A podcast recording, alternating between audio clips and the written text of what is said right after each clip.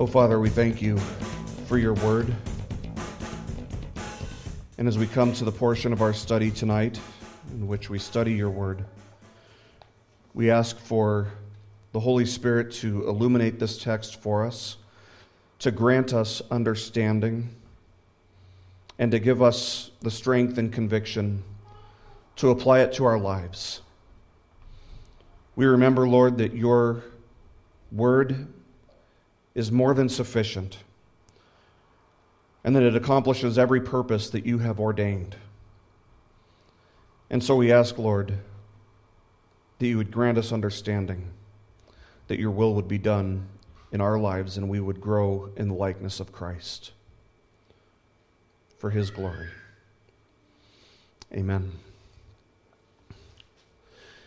Well, tonight we're going to be concluding our study of the first half of the book of Ephesians by looking at the end of chapter 3. So if you have your Bible with you, we'll be looking at Ephesians chapter 3, verses 20 and 21. You know, I, I don't think it's any secret that I, I love Paul's writings. And I think there are a lot of reasons to love Paul's uh, writings, his epistles. Uh, Paul was just a great writer, first of all. He was just a proficient writer. He wrote a lot of letters. And I imagine that we only have just a small fraction of the number of letters that he wrote uh, preserved in our Bibles today. Sometimes he even alludes to other letters than, uh, that he's written that aren't contained in our canons, that, that aren't contained in our Bibles. Uh, but we know this what we do have is inspired scripture, and what we don't have isn't. But one of the things I love about Paul is just the way that he'll, uh, he, he's so systematic. He'll be so systematic in the way that he makes his arguments. Uh, for example, uh, taking the book of Romans, for example, which is uh, the longest of the epistles. Uh, you know, you can break the whole book down into just big chunks, uh, sections that are just big chunks devoted to one subject. Um, in, in Romans, you can break down chapters 1 through the first half of verse uh, or of chapter 3, where he's demonstrating the, the universal guilt of humanity. Uh, in the second half of chapter 3 to the end of chapter 4, he talks about the, the provision that God has given of a Savior and the fact that we're saved by, uh, by grace alone through faith alone. In chapters 5 to 8, he discusses the work of God in salvation. Uh, in chapters 9 through 11, he discusses the extent of the application of salvation. And then in chapters 12 to 16, he covers the, the practical application that salvation should have in the believer's life. And it's really helpful when you're coming into a book if you understand the way that it's broken down. And that's one of the reasons you, you know, you want a good study Bible where it shows you, you know, this is, this is the theme of this section that you're reading. It, it's helpful for us to have that kind of a, a, systematic outline. We get confused when we're not exactly sure where an author is going with a various argument or what he's trying to say, but it's never hard to figure out the point that Paul's trying to make because he'll devote entire sections of Scripture, big chunks of Scripture, to, uh, to making his argument before he moves on to the next subject, and he'll show that the next subject is closely related to the, to the one that he's already established. So he's, he's very systematic in the way that he writes, and the book of Ephesians is no different. The first three chapters of the letter to the Ephesians, which we've, uh, which we've been studying for several months now, are filled with theology. It's just filled with, with deep and rich and very important theological truths, and, and uh, things that, that are very important for us to grasp uh, intellectually, things for us to, to understand. Uh, if you think about the, the things that we've learned about, the theological truths that we've seen in the first three chapters of Ephesians, we saw, first of all, God's uh, eternal plans to redeem the elect and how God has elected sons and daughters from every nation uh, if you think about the way, uh, looking back, that Paul has explained uh, the way that we were uh, brought from death, spiritual death, into life.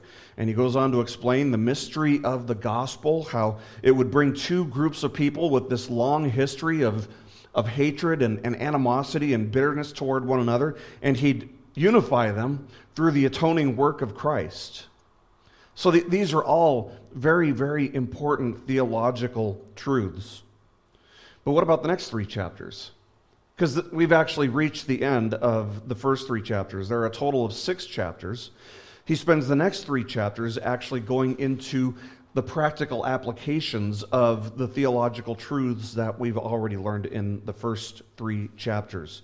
So the next three chapters uh, will explain the practical application of God's eternal plan and design for the church to establish, maintain, and grow in unity and corporate purity, individual and corporate purity. So, what we'll be looking at today is actually the bridge that connects this first body of, of work, all these theological truths, and the application of those truths. What we'll be looking at today is the bridge. It's, it's a benediction, but it's also what we would call a, dox, a doxology. Now, benediction has always been historically an important part of Christian worship and Christian service, uh, but I have to say that it's kind of been lost on the modern church to a large extent. Um, it's really a combination of two words. Benediction is a combination of two words. You've got bene, which means good, and then diction, which means word. So, good word. That's what a benediction really means. Uh, one of the first major benedictions that we find in Scripture. Uh, we talked about it this morning, but it's worth mentioning again tonight. It's from Numbers chapter 6, verses 22 to 27 uh, where God is instructing Moses to have Aaron issue a blessing over the people who are gathered in the assembly. And before they go, the priest would raise his hands over the people and he would say, The Lord bless you and keep you. The Lord make his face shine upon you and be gracious to you. The Lord lift, up his countenance on you and give you peace. We saw that this is called the Aaronic, not ironic, but the Aaronic, because Aaron was the priest who would do it, the Aaronic benediction. But the idea of the benediction or the prayer or the blessing over the people is pretty simple. It's as you go, may the Lord be with you, and may he bless you as you go. So, what we're looking at today is a benediction, but it's also a doxology. A doxology, by definition, it's, it's a short burst of praise. If you think about the, the song that we sang at the beginning of the service tonight, uh, it's probably the shortest song that you can find in any common hymnal, right? And that makes it helpful for us to remember exactly what it is. Um, like benediction, uh, the word doxology is composed of two words. It's composed of the Greek word doxa, which means glory, and logos, which means word or speaking. So a doxology is a short and succinct expression of praise or glory unto God. So most of chapter 3 has been a prayer for the church or the churches that he was writing to. He prayed for them to be strengthened in the power of God. And then we saw that in verse 16. He prayed that Christ would dwell in their hearts. We saw that in verse 17. And he prayed these things in order that they, rooted in love, may comprehend with all the saints the vastness of the love of Christ, which he says in verses 18 and 19 exceeds or surpasses knowledge. Paul would commonly do things like this. He would commonly pray for deep and rich blessings for the recipients of his letters. We've seen it in, in a lot of his, you know, you can find it in a lot of his letters. Sometimes you'll see it more than once in a letter. Uh, but having prayed for the Father to richly and generously pour out his spiritual blessings on his readers for this letter, Paul now writes a benediction slash doxology, which concludes the third chapter and concludes the doctrinal section of Ephesians and bridges us to the next section. So let's look at verses 20 and 21. Paul writes this this is, this is the bridge that connects the theological truths of the first three chapters with the application of the second three chapters. He says, Now to him who is able to do far more abundantly beyond. How's that for redundant, by the way? Now to him who is able to do far more abundantly beyond all that we ask or think according to the power that works within us, To him be the glory in the church and in Christ Jesus to all generations forever and ever. Amen. So, one commentator notes of this conclusion to Paul's prayer that no frame has ever been framed, no prayer that has ever been framed has uttered a bolder request.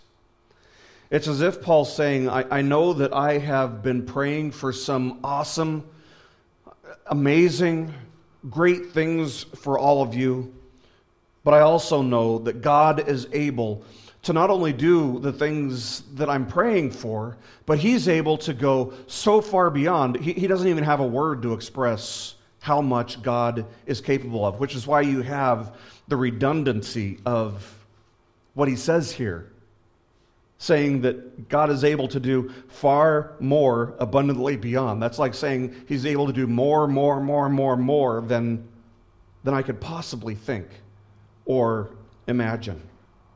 So, really, what hope do we have that could be greater than that? That God is able to do more than we've ever thought. That God is able to do more than we could even possibly imagine. I mean, if you're like me,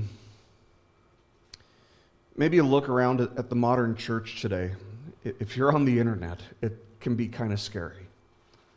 Because as you look at the modern church, you find an incredible amount of discord. You find an incredible amount of, of disharmony. You find so much disagreement and such a lack of discernment. Uh, to use another word that starts with D to maybe describes how it makes you feel, it's kind of depressing. But we have to remember that God's the one who's in charge of his church. God is the one who's building his church. And God can do more than we can possibly imagine to grow, to build, to unify, to edify his church. Not just to save the church, she's his bride. She's his bride. So he can teach her. He can strengthen her. He can establish her. He can grow her. He will adorn her with grace and truth and mercy and righteousness and love and holiness. In the end, the work of God to establish and to build and to adorn the church will be unfathomably beautiful, incomparable to anything that, that our minds have ever conceived of before. And who's going to get the glory in all these things? The God who's able to do far more abundantly beyond all that we ask or think, according to the power that works within us. God is the one, God alone will be the one to get the glory. If you look at the church, it's obvious that none of us are getting the glory. Everything that we are at the individual level, we are by God's grace and His power working within us. And how much more true is that of the church as a whole? It's all the power of God, it's all the grace of God. The idea here is that we can never expect or ask too much of God because He's able to do more than we can ever fathom. The God who spoke the heavens and the earth into being out of nothing is far more than able to not only hear us, but to answer our prayers and then some. The God who imparts life and flesh to dry bones is far above and beyond more than able to hear and answer our prayers. And so, if we're asking, if we're petitioning Him in accordance with His will and with His nature, you can't even say that the sky is the limit. There are no limitations to what God can do. So, with that said, I want to encourage you to not shy away from asking for great things from God. Of course, with the understanding that sometimes the greater blessing is for God to say, No, I'm not going to give you what you want. Sometimes the greater blessing is found in saying uh, no to our selfish or worldly petitions. I mean, in, in seven plus years of full time ministry here in Linwood, I, I, can't even count the number of times that I, I can look back and think to myself, man, I am so glad that God did not answer that prayer the way that I had asked it. So while we can't be, we can't ask too much from God, we also have to be realistic with the application of this passage. We have to be mindful of the mystery between God's sovereign and unchanging will and the instruction that we are to come to Him with our petitions. And not only to come to Him with our requests, but to be persistent. God has an unchanging will, and yet He says to pray with persistence. And it seems like there's an unresolvable tension in there, but there, there is a mystery there. You know, for example, we, we pray for, for Christians who are being persecuted for their faith. Maybe they're even being martyred. And yet they end up being killed for their faith. Maybe you know somebody who was sick. Maybe they were dying. And so, so you pray for them. And you pray for them persistently and consistently. And God doesn't heal them. How does that work? How many times have you prayed for something only to grow discouraged and to just give up? I think that's one of the great dangers that we all face in the world. You know, it's, it's really challenging it, it's really difficult to pray for something continually only to not see those prayers answered in the way that you thought they would be, or could be, or should be. But we need to see Christ as our model, as he prayed, Nevertheless, not my will, but thy will be done. So the Father. What I've found over the years, in my experience as a Christian, and as I've wrestled with this mystery between God's sovereign, unchanging will and his instruction for me to pray with persistent consistency, is that the act of praying often doesn't change the situation as I would like, but it changes me. It changes my, my attitude, it changes my perspective, because I come to remember that if God wants to change the situation, if it's his will to change the situation, he is far, far more than able to do so. So it changes my attitude, it changes my will. I'm forced to remind myself that God's will will be done and that his will is always better than my will. And it changes my desires. Instead of wanting comfort or convenience, I stop desiring selfish things and I start desiring the things that God desires. You know, of, as we're looking at this text, one of the things that we should make note of here is the context. Paul actually isn't talking about doing physical miracles, about God doing physical miracles. In fact, he never prays in all of his books, in all of his letters, he never prays for somebody to be healed. He never prays for the persecution that they're facing to be done away with. Isn't that interesting? What he does is he prays for them to, to have the strength of the Spirit working within his audience. In this case, Paul isn't praying that their, their sickness would be cured. He's not praying that their financial wealth would be multiplied many times over. No, he's praying about their spiritual health and growth. And how does that happen? Well, it, it, seems, based on the context here, it seems to be connected to understanding the fullness of God's love for us in Christ. Because the more we understand the love that God has for us, the more we will grow and mature in a spiritual sense. So the words that Paul uses here, I mean, he, he's, he's doing everything that he can to capture and to, to captivate our, our minds, our, our imagination, our amazement. It should evoke wonder and awe to consider that God is not only capable of blessing us, not only capable of blessing us exceedingly, but He's able to do it to a degree that is higher than our minds can possibly reach, greater than our minds could possibly fathom. R.C. Sproul puts it this way He says this He says, quote, In a sense, there can be no exaggeration of how much God is prepared to do for His church, nor for how long, end quote. And that's interesting. Note the, the aspect of duration that Paul prays for in this benediction slash doxology. He says, To all generations, forever and ever. You know what that means? It means he was praying for us. He was praying for us in our day and age. Because what was true of the first century church is equally true of the modern church almost 2,000 years later, and that's this it is all God's work.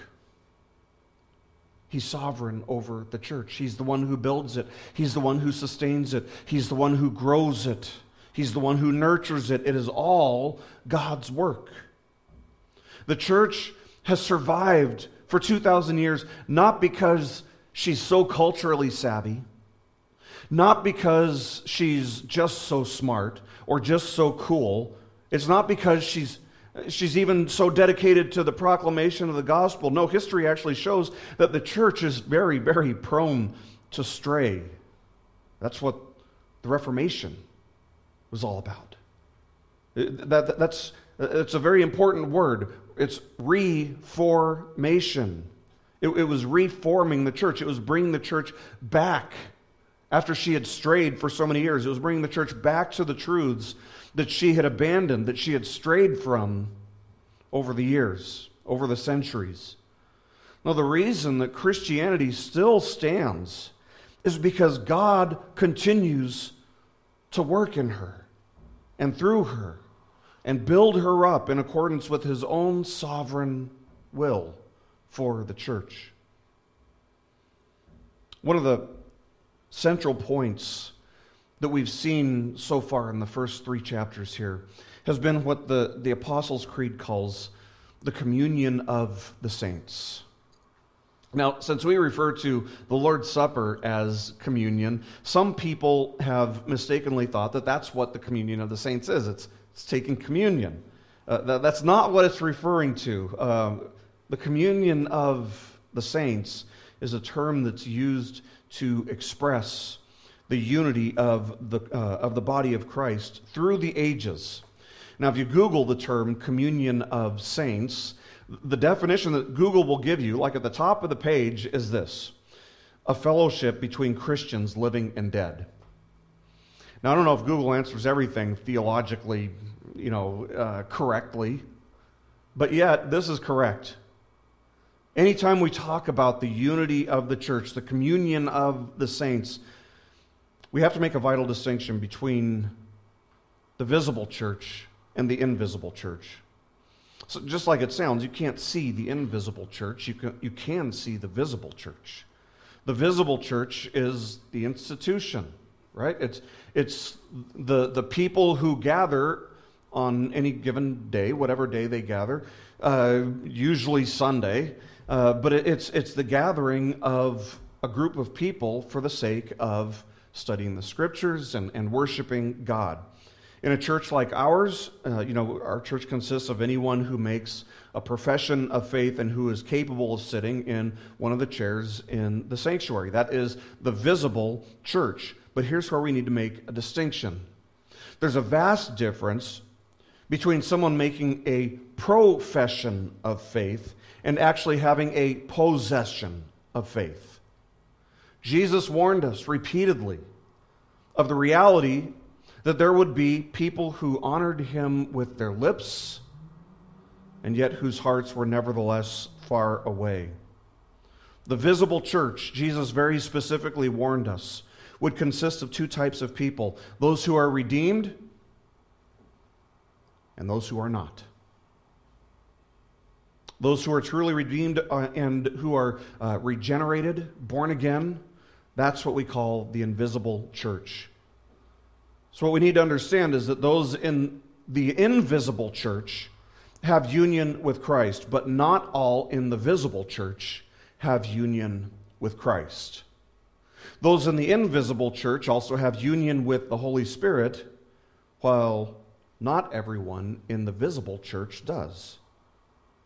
And finally, central to the theme of the book of Ephesians is the fact that the invisible church has union with one another.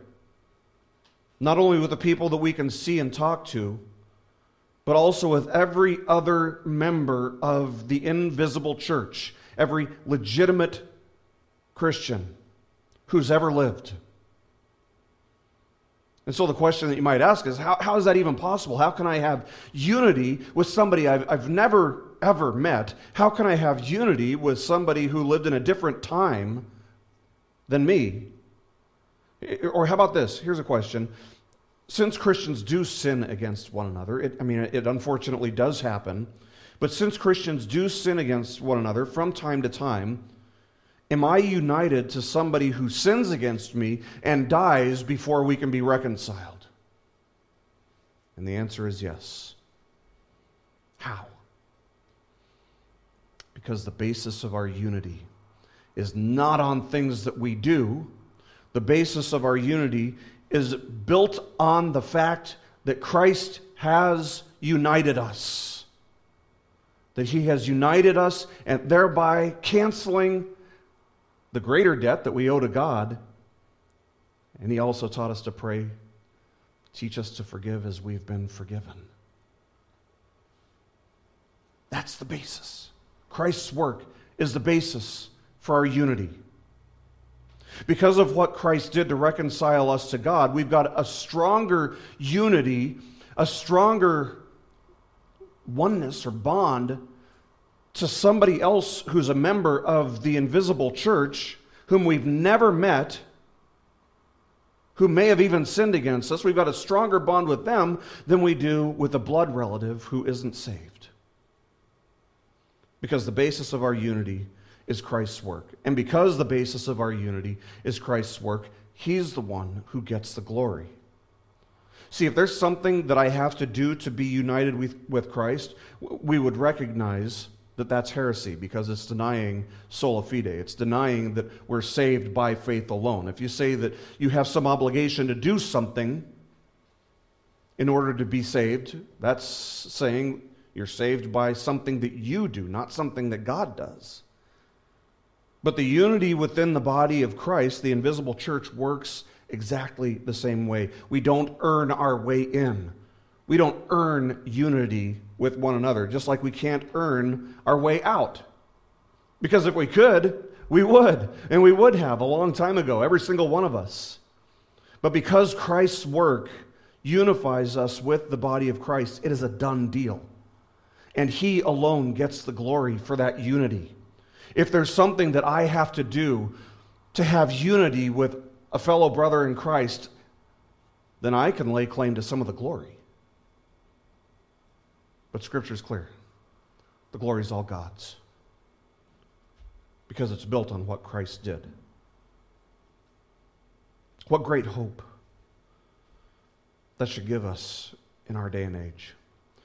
When we have a lot of Christians out there insisting that our unity needs to be earned that we need to do something in, in, addition to what Christ has already done to unify us to God. Now we have to do something extra to gain a unity with, with a fellow believer. That is heretical. That is nonsense, to use the words of R.C. Sproul in a, in a totally different and unrelated context. What I want to say to these people is, What's wrong with you people? No, we don't have to earn fellowship, it's been paid for. The unity of the invisible church is based on what Christ did, not on what I do or somebody else does. It's the work of God. And so the unity of the invisible church will always, always continue. Despite the heretics who are saying that, that fellowship has to be earned, the unity of the invisible church will continue because it's the work of God. And man cannot thwart or destroy what God has sovereignly ordained to build. The reason God created the world is the same reason that he has established and continues to bless and to grow the invisible church, and that is for his glory alone. So, with that said, as we conclude the third chapter, let me encourage you to pray for yourself and for our own little church here. That God would bless us, that God would sustain us, that He would grow us in our understanding of God's unfathomable love for us in Christ. And if it be His will, that He would grow us numerically. But either way, that He would do through us that which is humanly unexplainable. And that it would all be for the glory of Christ. Because His Word assures us that He is abundantly, beyond, more than able. Let's pray.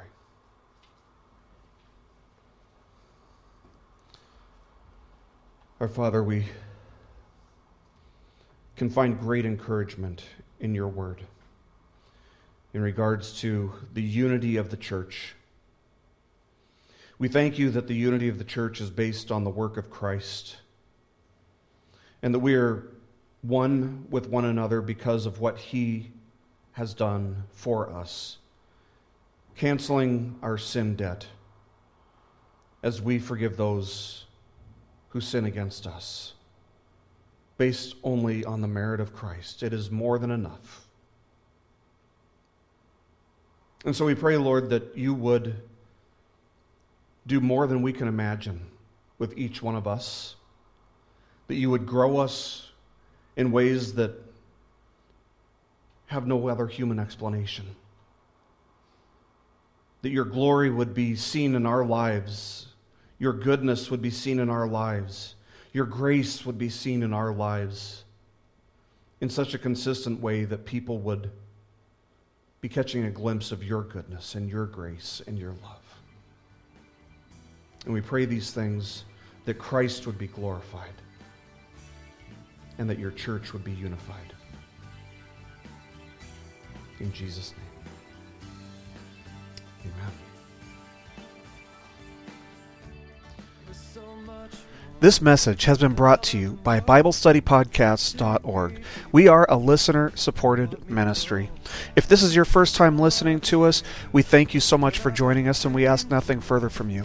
But if this is a ministry that you rely on for regular spiritual teaching, we do depend on your financial support to keep us going and growing. If you'd like to make a donation to BibleStudyPodcasts.org to keep us going and reaching thousands of people around the world, you can go to our website, BibleStudyPodcasts.org, and you can make a donation on the right hand side by clicking on the support box. Again, we do rely on your support, and we thank you so much for your financial participation in this ministry, which enables us to continue in our mission of teaching timeless truths in these truthless times. God bless you. Thank you so much for listening today, and keep growing closer to Jesus. Take me deeper.